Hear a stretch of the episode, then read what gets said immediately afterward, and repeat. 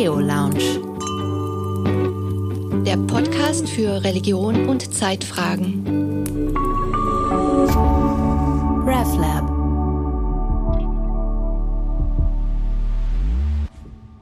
Wie viel Sensibilität können wir uns leisten in Zeiten von Krieg und Krisen? Ich bin Johanna Di Blasi aus dem RevLab und mein Gast ist heute Svenja Flassböhler, die Chefredakteurin des Philosophie-Magazins und Autorin des philosophisch-kulturwissenschaftlichen Bestsellers Sensibel. Schön, dass Sie da sind. Ja, vielen Dank, ich freue mich. Also wenn wir uns heute eben fragen, wie viel Sensibilität können wir uns leisten, wie viel Abhärtung ist nötig, in welchem Verhältnis stehen denn Resilienz und Sensibilität und ab wo beginnt die Verrohung, dann ist Ihr Buch, das ja eigentlich in einer Vorkriegszeit noch erschienen ist im letzten Jahr, das richtige Buch hierfür, denn auf genau das gehen Sie ja ein. Als Vorkriegsbuch ist es eigentlich in der Hinsicht visionär. Ich habe beim Wiederlesen das Gefühl gehabt, sie hat einfach dem Frieden nicht getraut. Ja, ähm, genau. Ich konnte beim, beim Schreiben des Buches tatsächlich nicht ahnen, äh, was passieren würde. Gleichwohl geht es in dem Buch tatsächlich ja ganz viel um Krieg. Ähm, es gibt unter anderem ein langes Kapitel über, ähm, über Sigmund Freud, der ja kurz nach dem Ausbruch des Ersten Weltkrieges vollkommen fassungslos in Wien saß und versucht hat, diese Kriegsbegeisterung äh, zu verstehen und auch diese Verrohung zu verstehen, die da plötzlich ähm, einsetzte.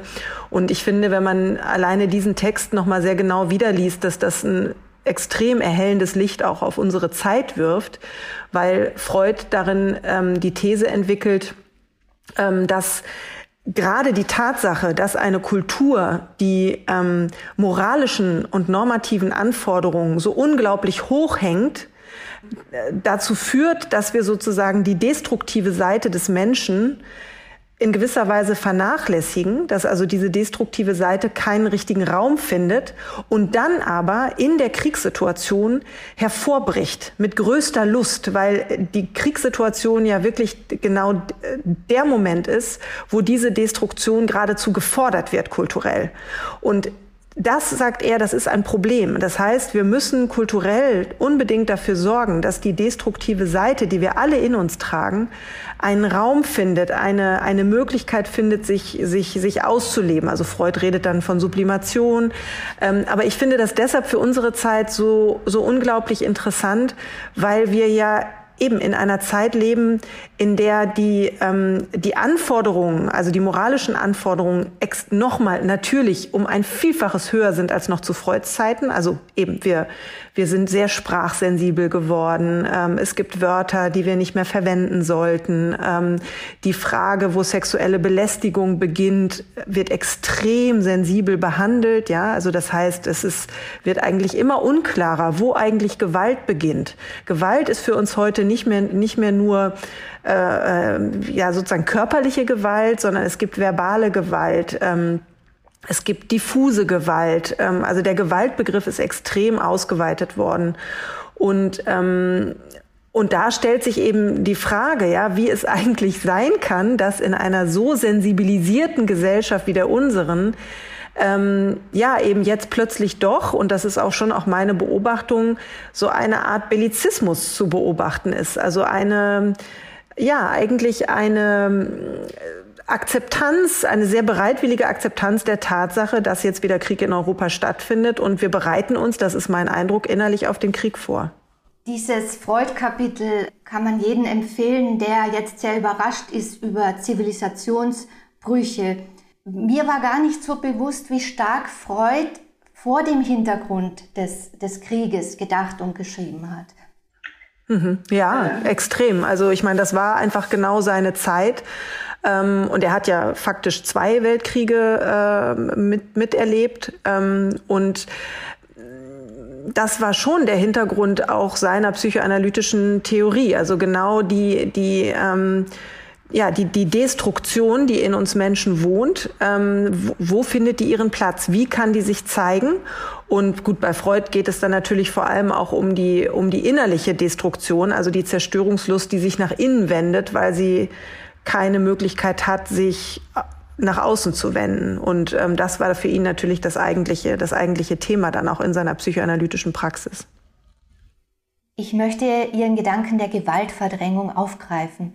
Was hieße das in der Konsequenz? Hieße das, dass umso empfindsamer, sensibler, sublimer Gesellschaften werden, desto größer die Gewaltausbrüche sein könnten, die drohen? Wäre das so ein Schluss?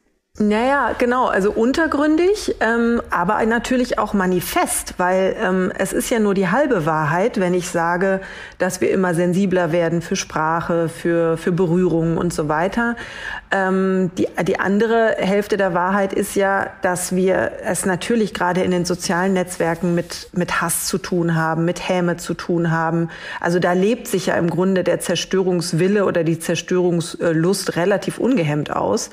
Ähm, das heißt, wir haben beide Seiten. Ne? Das, ähm, und die sind ja sogar noch finde ich, sehr dialektisch ineinander verschränkt, dass also die Forderung, äh, man möge sensibel sein in der Sprache, man möge gendern und so weiter, wird ja zum Teil eben auch aggressiv eingefordert. Also das heißt, die Sensibilität und die Aggressivität, das sind nicht ganz und gar zwei verschiedene Paar Schuhe, die, sondern die, die hängen ja innerlichst zusammen. Und das, finde ich, kann man auch noch mal deutlicher herausarbeiten und zeigen, wenn man sich das Phänomen der Sensibilität, so wie sie auch philosophisch verhandelt wurde, noch mal genauer ansieht. Denn ähm, die, die, die Sensibilität meint ja in gewisser Weise so etwas auch wie, wie Reizbarkeit, äh, wie eine Empfindlichkeit der Nerven. Ähm, das äh, kann man philosophiegeschichtlich auch wirklich gut zurückverfolgen, äh, dass es eben dieses Verständnis der Sensibilität äh, bis äh, hinein in die Antike äh, immer schon gab. Also die Sensibilität wirklich als so eine Art passive Reizbarkeit. Und da hört man schon alleine am Wort, dass die Aggressivität natürlich in der Sensibilität enthalten ist. Ähm, und auf der anderen Seite, und das äh, macht es eben so interessant, dieses äh, Phänomen, ähm, gibt es nochmal eine andere Art der Sensibilität, nämlich eine, die sich nach außen richtet. Das ist eher eine positiv konnotierte Sensibilität im Sinne der Empathie, der Einfühlung. Ähm, da würden wir eher von Empfindsamkeit reden. Also das Erste, was ich eben beschrieben habe, die Reizbarkeit, da würden wir eher sagen, das ist Empfindlichkeit.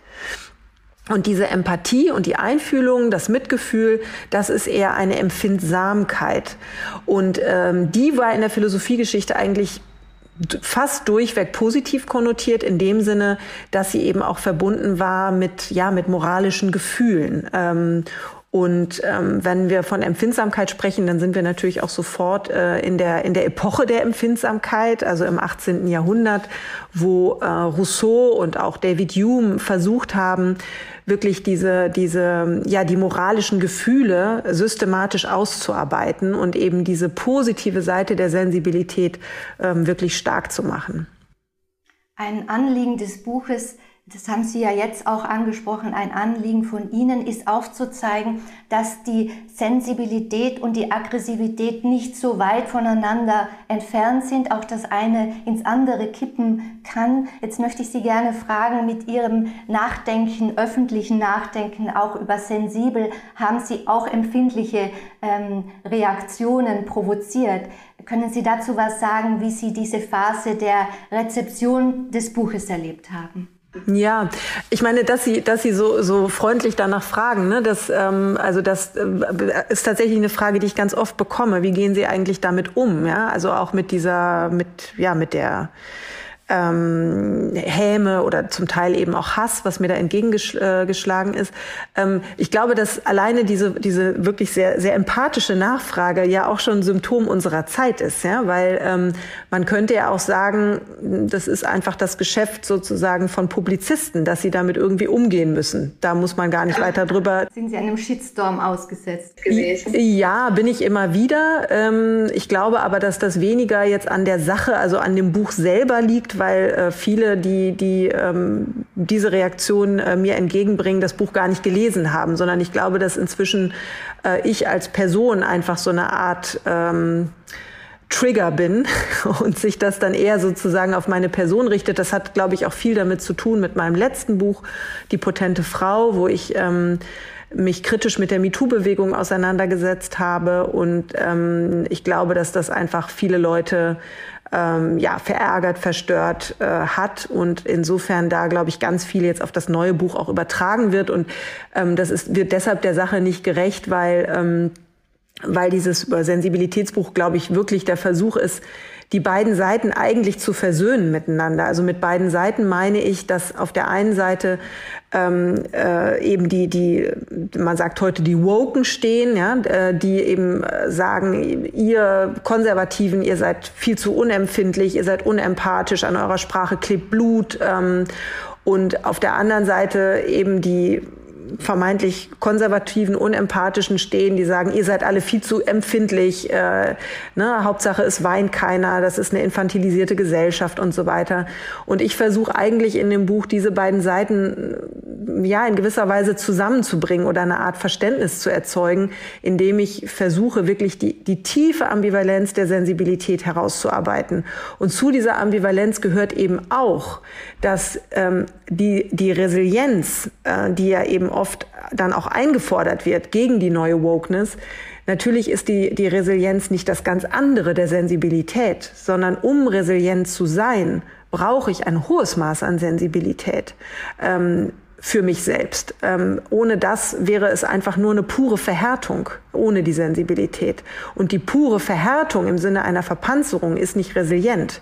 Also das merkt man schon oder kann man sich gut klar machen an, an einem Bild. Ja, wenn ich äh, auf eine harte Oberfläche äh, nur kontinuierlich einschlage, ähm, dann bekommt sie irgendwann Risse.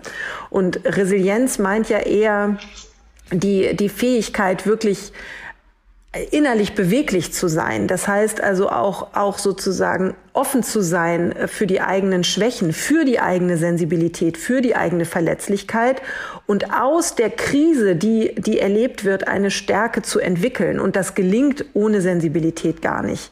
Ähm, das heißt also, dieses Phänomen der Sensibilität ist viel, viel komplexer, als wir, ähm, äh, als unser alltäglicher Sprachgebrauch so suggeriert, wenn man sagt, ach Gott, du Sensibelchen, ne? oder äh, du Weichei oder so.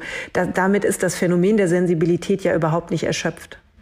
Sie sprechen von Ambivalenz, also Sie haben die Ambivalenz herausgearbeitet. Zugleich äh, sprechen Sie aber auch von Grenzen der Zumutbarkeit, auch im Untertitel sogar des Buches. Ähm, wo, wo liegen denn für Sie solche Grenzen? Hm. Ja, also das ist, das ist die, die große Frage eben auch nach den Strukturen, äh, die, von denen ja heute immer wieder die, die Rede ist. Ja? Das, ähm, das heißt also, wenn ähm, eine, eine Zumutung sozusagen struktureller Natur ist, in dem Sinne, dass äh, vielleicht ein, eine Person of Color täglich auf dem Weg zur Arbeit ähm, rassistische Diskriminierung erfährt. Da wäre es zynisch zu sagen, ja, komm damit mal klar, halt das mal bitte aus. Das sind Zumutbarkeiten, die in einer liberalen Demokratie nun mal vorkommen. Das wäre wirklich zynisch. Ähm, auf der anderen Seite glaube ich aber, Sie haben vorhin gefragt, eben, äh, wie ist das denn bei Ihnen, wenn Sie da so negative Reaktionen kriegen in Bezug auf Ihr Buch?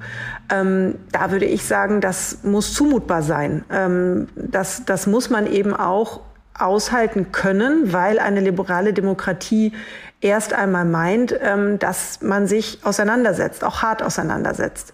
Ähm, gleichzeitig würde ich aber auch sagen, gibt es da schon eine Grenze und die ähm, berührt wiederum, finde ich, etwas, was man strukturell in unserer Gesellschaft inzwischen beobachten kann, nämlich dass ähm, sozusagen man nicht mehr auf einer Sachebene diskutiert, sondern dass es vor allem darum geht, eigentlich die Personen zu vernichten.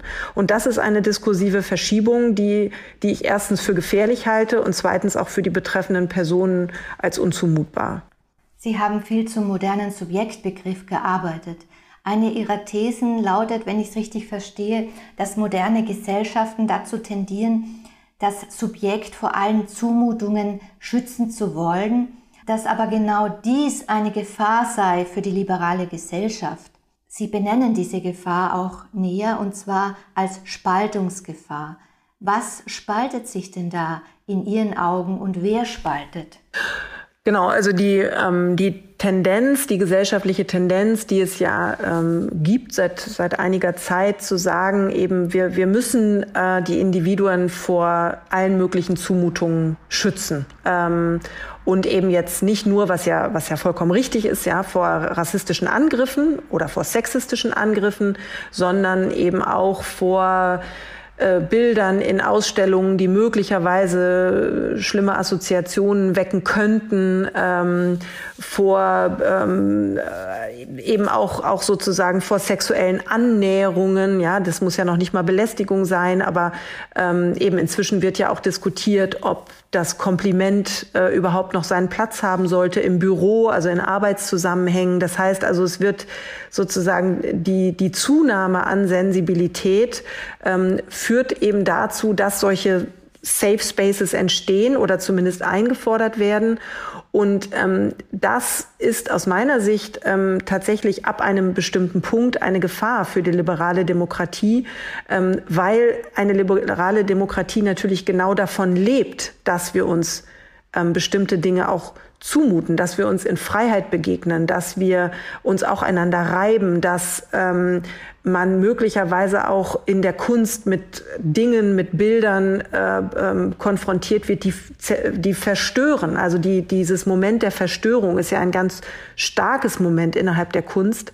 Und ähm, wenn wir uns das alles nicht mehr zumuten, dann führt es eben dazu, dass äh, Bilder abgehängt werden, äh, dass äh, man bestimmte Bücher nicht mehr liest, weil da bestimmte Wörter drin vorkommen, ähm, dass äh, eben auch ähm, Autoren, Künstler desavouiert werden dafür, dass sie bestimmte Auffassungen vertreten. Ja, also wir denken an ähm, die große Diskussion um eine äh, britische Professorin, die eben die Transgender ähm, sozusagen Dynamiken kritisiert hat, weil sie gesagt hat, es gibt schon so etwas wie biologisches Geschlecht und das können wir auch nicht ganz in den, in den sozusagen äh, konstruktiven Raum äh, heben, sondern da gibt es schon eine, eine Materie, mit der müssen wir auch umgehen.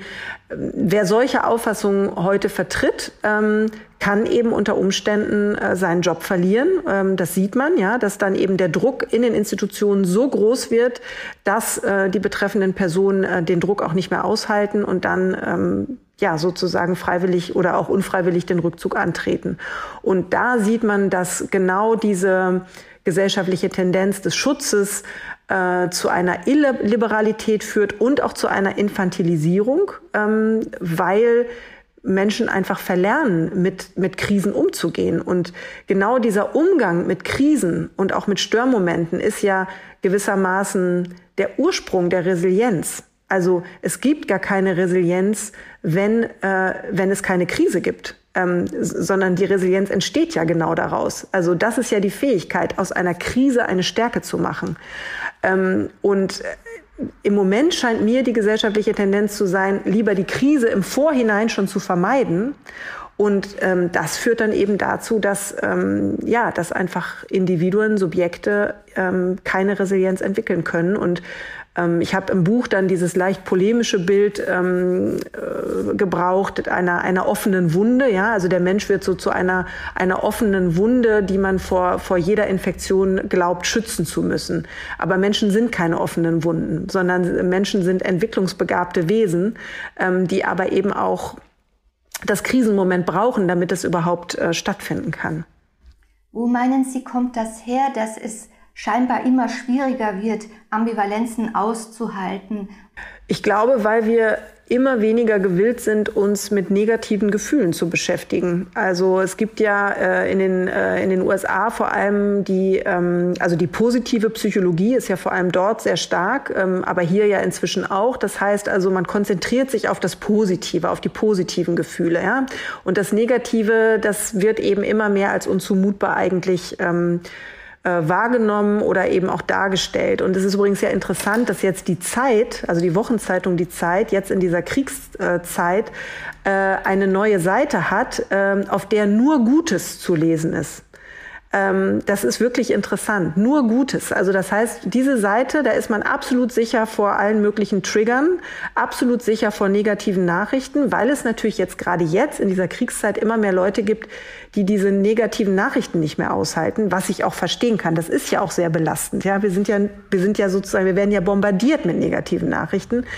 Ähm, aber das ist nun mal die Realität. Das ist die Realität. Und dann solche, auch in einer Wochenzeitung wie der Zeit, so, solche Schutzräume zu etablieren, wo man sagt, das sind jetzt hier nur gute Nachrichten, ähm, das halte ich für wirklich gefährlich, mal ganz abgesehen davon, dass das natürlich auch schon so, eine, so ein gewisses Framing ist. Ja, dass alles, was ich auf dieser Seite lese, auf jeden Fall gut ist. Ähm, aber das muss ja ich entscheiden, ob eine Nachricht gut ist oder nicht gut ist. Das kann doch die Zeitung für mich nicht entscheiden. Sehen Sie, also da, da, da passiert etwas, was ähm, äh, ja, was, was wirklich eine, eine, aus meiner Sicht wirklich eine riskante Tendenz ist. Das ist fast wie bei Facebook, wo man ja auch nur liken kann, nur den Like-Button hat. Aber gerade wenn wir auf Social Media schauen, dann ist es ja so, es wird geliked oder disliked. Etwas wird nice gefunden oder abgewählt. Und ist nicht gerade diese Art von gut, böse, äh, ja, nein, voten oder schuldig, unschuldig auch ein Teil dessen, wo Spaltungen vorangetrieben werden. Also ich äh, möchte gern zitieren den William Davis, der ähm, britische Kulturbeobachter, der sagt, dass Black Lives Matter auch ohne diesen Echoraum und diese binäre Struktur äh, der sozialen Medien gar nicht in dieser Form aufgetreten wäre. Ja, ähm, genau. Also ich glaube, mm, ich bin auch eine, eine scharfe Kritikerin der sozialen Medien. Ich glaube nur, man muss auch aufpassen, dass man da ähm, der Sache gerecht wird, weil es finden natürlich schon auch auf Facebook oder auf Twitter hin und wieder gute Diskussionen statt, die auch differenziert sind. Aber ich glaube auch, das ist die Ausnahme, weil natürlich ähm, der Algorithmus selber die Polarisierung fördert. Also das, was die Klicks generiert, ist die Polarisierung, äh, ist die Vereinseitigung, ähm, ist die Überspitzung. Ähm, und insofern ist das definitiv ein Problem. Und ich glaube, das tiefere Problem, was dahinter steckt, ähm, gesamtgesellschaftlich ist, dass wir verlernen zu differenzieren. Also, dass ähm, inzwischen es eine so große, auch bei den Leuten selber, eine so große Vorsicht gibt, ja, sich überhaupt noch mit so heiklen Themen zu beschäftigen und sozusagen genau da reinzugehen, äh, wo es problematisch und heiß wird, dass man eben immer stärker diese Tendenz hat, ähm, diesen, diesen Graubereich der Differenzierung zu meiden, weil das so heikel ist. Ja? Ähm, also ich gebe Ihnen ein Beispiel. Das, ähm, ich glaube, das habe ich auch in meinem, in meinem Buch äh, drin, dass es natürlich vollkommen unbestritten positiv ist, dass jetzt auch homosexuelle Paare Kinder adoptieren können, dass sie dieselben Rechte haben wie heterosexuelle Paare, dass sie heiraten können und so weiter. Das ist unbenommen positiv. Trotzdem finde ich, gehört es zur, zur Arbeit der Differenzierung, und das ist nun mal meine Arbeit irgendwie als Philosophin oder Intellektuelle, genauer hinzusehen und dann eben auch zu fragen, aber ist es denn eigentlich dasselbe, wenn ein Kind von homosexuellen Paaren oder von heterosexuellen Paaren äh, großgezogen wird. Und da wird dann ganz schnell gesagt, oh, wenn du das, wenn du die Frage stellst, da ist man schon wieder, das ist schon wieder regressiv, äh, weil sobald man diese Unterscheidung macht, dann gibt man äh, den, den Feinden, den Homophoben sozusagen Futter.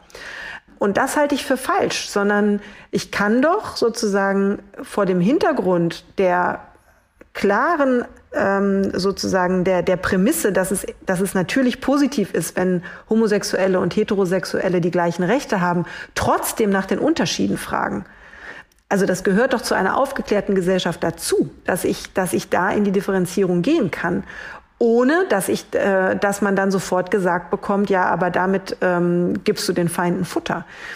Und das ist aus meiner Sicht die, die Gefahr, ähm, die heute wirklich ähm, an allen Ecken und Enden zu beobachten ist, dass jetzt auch übrigens innerhalb dieser äh, des Krieges, ja, des Ukraine-Krieges, dass ich oft von Leuten höre, äh, die Interviews geben, die auch ähm, sozusagen vieles jetzt, was die westliche Kriegspolitik angeht, kritisch sehen. Die sagen dann ja, und eigentlich hätte ich in dem Interview noch auch darauf hinweisen müssen, dass natürlich ähm, äh, Amerika auch ähm, einen, einen völkerrechtswidrigen Krieg äh, geführt hat gegen den Irak. Ähm, aber das tue ich nicht, weil ich dann sofort den Vorwurf des Whataboutism bekomme. Deshalb sage ich das lieber gar nicht erst. Und diese Art von Selbstzensur, äh, die da stattfindet, dass man eben wichtige Aspekte nicht mehr benennt, aus Sorge, einen Shitstorm zu kriegen oder des Whataboutism angeklagt zu werden, ähm, das ist wirklich, ähm, ich, ich will nicht sagen, dass es schon Cancel Culture ist, aber es ist, es ist eine Vorform davon. Und wir müssen uns weiterhin trauen, ähm, auch Aspekte zu benennen, die möglicherweise einen Shitstorm auslösen, ähm, weil wir sonst einfach die, die Komplexität der Sache aus dem Blick verlieren. Ich glaube, das, was Sie da ansprechen, befördert eben die Tendenz, sich auch möglichst auf die Anklägerbank zu setzen, um nicht dem ins Auge schauen zu müssen, dass man vielleicht selber in, in Grauzonen ist und nicht, und, und nicht immer ganz unschuldig ist.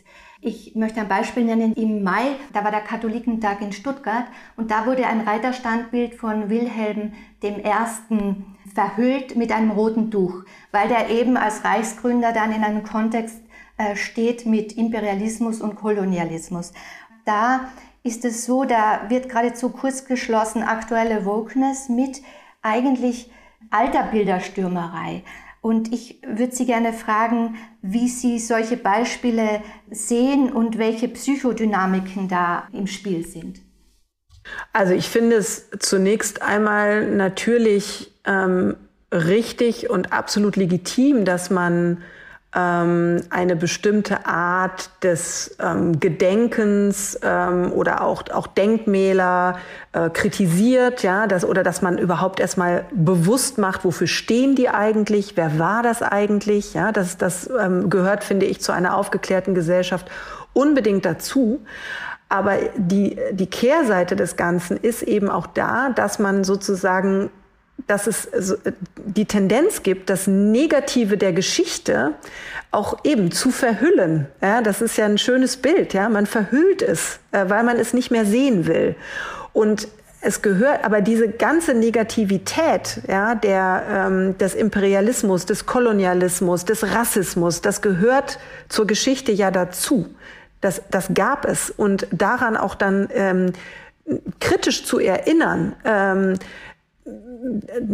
das sozusagen das das ähm, das ist aus meiner Sicht unbedingt notwendig und dazu gehört es eben auch das N-Wort, ja, das ich jetzt ja auch schon bewusst nicht ausspreche, ähm, dass man es trotzdem im Gedächtnis behält, dass es das gab als ganz normale Bezeichnung von schwarzen Menschen. Und wenn wir dieses Wort jetzt einfach komplett tilgen, ähm, dann ähm, verlieren wir eben auch die Erinnerung sozusagen an ähm, dieses zutiefst rassistische Instrumentarium, was eben aber ein Teil der Realität war und übrigens ja auch immer noch ist. Es gibt ja immer noch Rassismus. Ähm, also da steckt einfach eine Dialektik oder eine Ambivalenz drin, ähm, die man nicht einfach zu der einen Seite hin auflösen kann. Und ähm, ich glaube, auch da kann man sozusagen diesen Wunsch ähm, herauslesen, sich ja, sich eben vor negativen Gefühlen, vor Triggern zu schützen. Ja, man will das einfach nicht sehen, diesen Imperialisten, und deshalb verhüllt man ihn dann. Aber das ändert an der Geschichte überhaupt nichts. Ich möchte jetzt auf das Thema überleiten dieses offenen Briefes. Da geht es jetzt real um den Krieg. In diesem Brief wird die bislang zurückhaltende Kriegspolitik des deutschen Bundeskanzlers gelobt und es wird dringend abgeraten vor schweren Waffenlieferungen in die Ukraine und vor einem dritten Weltkrieg gewarnt. Die Eskalationsgefahr dieses Krieges ist extrem hoch und dahinter muss ja noch nicht mal ein böser Wille stecken äh, oder eine Intention, sondern das kann ein blöder Zufall sein. Ähm, darauf weisen wir in unserem Brief hin, dass wir, ähm, dass wir diese Eskalationsgefahr im Blick behalten müssen, dass äh, Putin eine, eine Atommacht ist. Das ist einfach ein Fakt. Das ist auch nicht einfach nur eine Narration, die man übernimmt, so wie man das ja immer wieder hört, dass dann gesagt wird, ja, ihr übernehmt ja die Putin putinsche Narration der atomaren Bedrohung. Ähm, nein, das ist eine reale Bedrohung. Und ähm, wir müssen uns einfach fragen, was ähm, Putin macht, wie er agiert, ähm, wenn tatsächlich der, der, ähm, die, die Niederlage sozusagen unausweichlich sein sollte, weil einfach die westliche Unterstützung der Ukraine so massiv wird, ähm, dass auch sozusagen immer unklarer wird, äh, ob man jetzt nicht vielleicht doch schon Kriegspartei ist, ähm, dann wird die Situation einfach extrem gefährlich. Also ähm, wenn ich davon spreche, dass wir uns überlegen müssen, was Putin macht, wenn die Niederlage unausweichlich ist, ähm, dann äh, möchte ich erinnern an ähm, ein Buch von Hans Blumenberg, ein, ein Philosoph, der ähm, ein wirklich interessantes Buch geschrieben hat, Lebenszeit und Weltzeit. Und in diesem Buch beschäftigt er sich ähm, mit Hitler, der eben kurz vor dem Ende des Zweiten Weltkriegs, als schon klar war, dass Deutschland den Krieg nicht mehr würde gewinnen können, ähm, der gesagt hat, wir werden niemals kapitulieren. Ähm, wenn wir untergehen, nehmen wir eine Welt mit. Und das ist, glaube ich, eine, sagen wir mal, eine psychische Disposition von Narzissten, zu denen ich Putin auch zählen würde, ähm, die einfach extrem gefährlich ist. Und wir müssen solche Dynamiken, solche Psychodynamiken mit einbeziehen in unsere Abwägungen. Ja, das, ist, das sind natürlich ähm, Dynamiken, die, die existieren jenseits von Moral. Das hat mit Moral erstmal oder mit Ethik gar nichts zu tun, aber sie existieren gleichwohl. Und ähm, die, äh, die Katastrophe, die einfach mit einem Ausbruch eines Dritten Weltkrieges äh, verbunden äh, wäre, die ist einfach so massiv für die Menschheit, für, für ganz Europa, ähm, dass man jetzt nicht sozusagen äh, dieses äh, Pokerspiel ähm, unbedacht weiter, weiterspielen sollte. Können Sie mit diesem Begriff der Zeitenwende von Olaf Scholz etwas anfangen? Und wenn ja, was wird das psychopolitisch bedeuten, jetzt bezogen auch eben gerade auf die Dialektik, die Sie in Ihrem Buch aufmachen? Meine Sorge ist, dass wir, ähm, dass diese Zeitenwende im Grunde eine rückwärtsgewendete ähm, Wende ist. Ja? Also nicht Zeitenwende in die, in, die, in die Zukunft hinein, sondern eine rückwärts äh, gerichtete Wende eben zurück zu einer kriegerischen Logik, ähm, die wir eigentlich längst äh, zu überwunden äh, zu haben glaubten. Und ähm, ich denke oder ich warne davor, dass wir die Errungenschaften der Zivilisation, auch der jüngeren Zivilisation, ähm, allzu schnell preisgeben und sagen, äh, oh, wir haben uns vertan, die, die Welt der Verhandlungen und der Kommunikation, äh, die hat eben eine klare Grenze und äh, letzten Endes haben wir uns in einer reinen Illusion bewegt die letzten Jahrzehnte und wir müssen jetzt quasi diese, diese Kriegslogik, die ja durch Putin vor allem jetzt gerade verkörpert wird, die müssen wir uns wieder aneignen. Also ich sehe natürlich, dass ähm, wir es mit einem russischen Angriffskrieg zu tun haben, der ist real, ja, und es sterben gerade Menschen und äh, das, das ist so und natürlich muss der Westen auch in irgendeiner Form darauf reagieren. Das ist ja vollkommen klar. Ähm, aber jetzt sozusagen sich anzugleichen an diese putinsche bellizistische Logik, das würde ich ähm, für eine für eine Gefahr und für einen Rückschritt halten. Wir sehen ja gerade eine Doppelbewegung. Zum einen werden Helden gestürzt im Kontext der Cancel Culture, sehr oft bezogen auf Kolonialismus. Und auf der anderen Seite sehen wir eben dieses Revival der Heldenfigur, gerade auch als männlicher Held. Die Frauen fliehen in Safe Spaces. Was ist denn eigentlich aus dem toxischen Mann geworden? Ja, der, der toxische Mann, ähm, der ja vor allem in der, im Zuge der MeToo-Bewegung eigentlich nochmal auferstanden ist, ähm, ist ja in, insofern keine wirklich neue Erfindung, ähm, weil der Vorgänger war der soldatische Mann. Das kann man schon bei, bei Teveleit sehr gut nachlesen. Klaus Teveleit, der ein Buch geschrieben hat über Männerfantasien. Ähm, und der soldatische Mann ist eben so der verhärtete Mann, äh, der maskuline Mann, ähm, der verpanzerte Mann und ähm, der lebt dann in gewisser Weise fort eben als toxisch toxischer Mann. Ähm, also in dem Sinne, dass eben die, die männlichen Eigenschaften sozusagen giftig sind, ja, dass, dass sie eine, ein, ein Vernichtungspotenzial ähm, haben. Ich, ich muss sagen, ich, ich stand dieser, ähm, diesem Topos des toxischen Mannes schon immer sehr kritisch gegenüber, weil ich glaube, dass man damit ähm, im Grunde wieder die Geschlechter biologisiert und sie naturalisiert. Und genau das wollten wir eigentlich sehr lange nicht innerhalb der feministischen Theorie. Außerdem bringt natürlich auch dieser äh, die, die Behauptung, Männlichkeit sei toxisch, äh, direkt das Gegenteil äh, mit sich. Ja, also die Weiblichkeit ist dann eben das nicht toxische, das Gute, das empathische. Und äh, auch darum geht es äh, in einem Kapitel meines Buches, also die Gefahren, die eben genau damit aus feministischer Sicht auch verbunden sind, wenn man sozusagen Weiblichkeit als mit Empathie verkoppelt. Da gräbt sich oder da baut sich eigentlich die Frau ihr eigenes Gefängnis in gewisser Weise, weil sie sich sozusagen reduzieren lässt auf diese, äh, auf die Werte von, von, von Fürsorge, Einfühlung, Empathie und so weiter. Und ähm, das, glaube ich, äh, kann, kann nie erschöpfend sein und, und darf es auch nicht sein, weil sich Frauen damit ganz viele Möglichkeiten auch nehmen.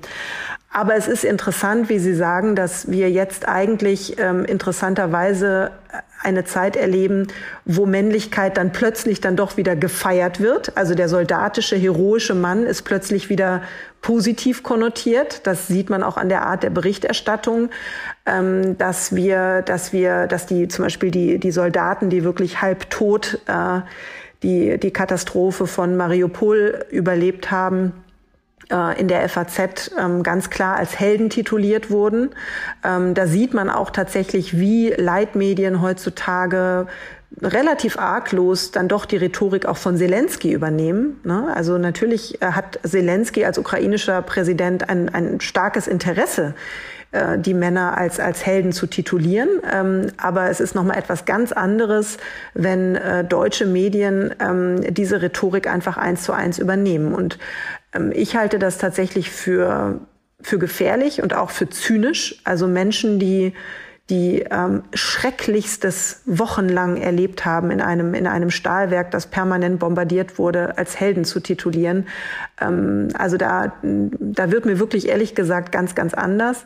Ähm, aber das ist sozusagen jetzt eher die Gefühlsseite. Analytisch muss man sagen, ähm, eben haben wir es da tatsächlich nochmal wieder mit einer Umwertung der Werte zu tun.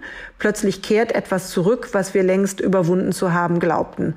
Und ähm, diesen Wechsel zu betrachten, das ist, glaube ich, ähm, eine sehr, sehr vielschichtige Angelegenheit. Ich habe am Anfang schon eine Deutung versucht ähm, zu skizzieren mit Freud, ähm, wie das dazu kommen kann, dass wir plötzlich in einer dann doch hochsensibilisierten, zivilisierten Gesellschaft plötzlich diese Art von Maskulinität wieder feiern. Ähm, aber ich glaube, das ist nicht die ganze Antwort darauf. Ich glaube, dass wir das wahrscheinlich erst in ein paar Jahren so richtig verstehen werden, was da eigentlich jetzt gerade passiert an Verschiebungen. Sie haben auch ein Buch geschrieben mit dem Titel Verzeihen vom Umgang mit der Schuld. Sie haben sich da auch in theologisches Terrain begeben. Ich würde Sie gerne fragen, gibt es denn nach Ihrer Wahrnehmung so etwas wie ein säkulares Pendant zur Absolution, zum Verzeihen, zu dem, dass man sagt, so und jetzt, jetzt ist es auch gut? Genau, ich, ich unterscheide in dem Buch ähm, zwischen Vergeben und Verzeihen. Ähm, und das Vergeben ist eher das, das Religiöse, eben die Absolution, also die Ablösung der Schuld, die dann ja eben auch durch einen Sprechakt sozusagen äh, vollzogen wird. Ähm, und das weltliche Pendant dazu ist, ist das Verzeihen, also das, die, der Verzicht auf Vergeltung. Also wenn man so will, eine Sache gut sein zu lassen. Wir lassen es jetzt gut sein. Ähm, und äh, das ist ja eine, also auch tatsächlich im politischen Feld dann doch auch eine Kulturtechnik immer gewesen, dass man die Dinge gut sein lässt ähm, und auf diese Weise Frieden ermöglicht. Die Ambivalenz, die wiederum darin steckt, ist natürlich, dass man eben, dass es mit Gerechtigkeit erstmal nichts zu tun hat. Also das Verzeihen ähm, ist, genau, ist sozusagen, ist etwas jenseits der Moral, weil man auf Vergeltung verzichtet, also halt auch auf Gerechtigkeit verzichtet. Also man möchte gerade nicht, dass ein, ein Schuldner sühnt, dass er seine Strafe abbüßt, sondern man lässt es gut sein. Aber da kommt dazu, dass das natürlich nur die Opferseite ähm, leisten könnte, zu sagen, ihr seid entschuldigt. Also das ist klar, das kann, kann nur von dieser Seite eigentlich ausgehen. Mhm. Aber das ist äh, vollkommen richtig. Also der, der Täter kann erstmal nur um Verzeihung bitten, aber gewähren kann die Verzeihung tatsächlich nur das Opfer. Also ähm, ansonsten hat das Verzeihen, also wer sonst sollte das aussprechen? Das war ja auch tatsächlich eine ganz große Diskussion immer wieder im Zusammenhang mit dem Holocaust, ähm, dass gesagt wurde, die einzigen, die überhaupt verzeihen könnten, das sind die, die im Konzentrationslager gestorben sind. Äh, und die sind halt nun mal tot. Das heißt, ähm, der Holocaust bleibt unverzeihbar. Und ähm, es gab eine, eine Jüdin, die tatsächlich beim 50. Jahrestag von Auschwitz äh, die das Verzeihen ausgesprochen hat. Das war Eva Moses Chor. Ähm, und dafür hat sie aus meiner Sicht berechtigterweise sehr viel Kritik geerntet, weil in dem Moment eben auch sie sich angemaßt hat, sozusagen für alle Juden zu sprechen und an diesem extrem gedenkträchtigen Ort äh, in Auschwitz äh, diesen Sprechakt sozusagen äh, vollzogen hat. Und ähm, das würde ich sagen, das, ähm, das ist eine Art von Bevormundung ähm, oder für eine Stellvertreterposition, die sie einfach in dieser Form äh, nicht innehat. Das heißt, wir müssen auch das Unverzeihbare irgendwie aushalten. Naja, ich meine, das, das ist ja sozusagen das Paradox, das der, dem Verzeihen selber innewohnt. Es gibt einen, finde ich, sehr klugen Satz von Jacques Derrida, der eigentlich auch so im, im Herzen dieses Buches äh, steht, das ich damals geschrieben habe. Nämlich ähm, sinngemäß lautet dieser Satz, nur das Unverzeihbare ruft nach Verzeihung. Ähm, und das ist ja ein sehr wahrer Satz. Also das heißt, ähm, dass das, was verzeihbar ist, ja, wenn ich ihnen jetzt irgendwie auf den Fuß trete oder sie anremple in der Bahn und ich sage dann Verzeihung, das ist eine Floskel, das ist ja nicht wirklich ein ernsthafter Akt des Verzeihens, äh, sondern ähm, da, wo das Verzeihen wirklich virulent wird, als Herausforderung, als quasi übermenschliche Herausforderung, das sind genau die Momente, wo wir sagen, das ist eigentlich unverzeihbar. Und ähm, insofern ist dieser das, das Ereignis des Holocaust natürlich ähm, wohnt ist im Grunde auch das dunkle Herz der ganzen Philosophie des Verzeihens. Und es ist insofern auch sehr auffällig, dass äh, vor allem jüdische Philosophinnen und Philosophen sich mit dieser Frage des Verzeihens so intensiv auseinandergesetzt haben. Also Hannah Arendt, Jacques Derrida, Emmanuel Levinas. Ähm, das waren alles jüdische Denker, die sich ähm, mit dem Verzeihen beschäftigt haben, weil sie genau vor dieser Paradoxie eigentlich standen, ja, dass sie, dass sie die Unmöglichkeit klar gesehen haben, das ist nicht verzeihbar. Und gleichzeitig gibt es natürlich trotzdem den berechtigten Wunsch, kein Opfer mehr zu sein, ja, sich irgendwie auch durch den Akt des Verzeihens aus diesem ewigen Opfersein zu befreien. Das war genau der Wunsch, den damals eben die Eva Moses Chor so angetrieben hat. Ähm, es gibt eben auch den Wunsch, es mal gut sein zu lassen, aber gleichzeitig ist es eben unmöglich und deshalb sind wir ja auch hier in Deutschland wirklich weit entfernt von irgendeiner Art Schlussstrich, äh, den man ziehen könnte. Ich möchte zum Schluss noch einmal den Bogen zur Sensibilität schlagen. Wir haben Corona, wir haben nun auch diese Kriegsthematik und wir sehen, dass wir in mancher Hinsicht abgehärteter geworden sind, in anderer aber auch empfindlicher. Wie gehen Sie mit der Situation um und können Sie den Podcast-HörerInnen vielleicht auch etwas raten?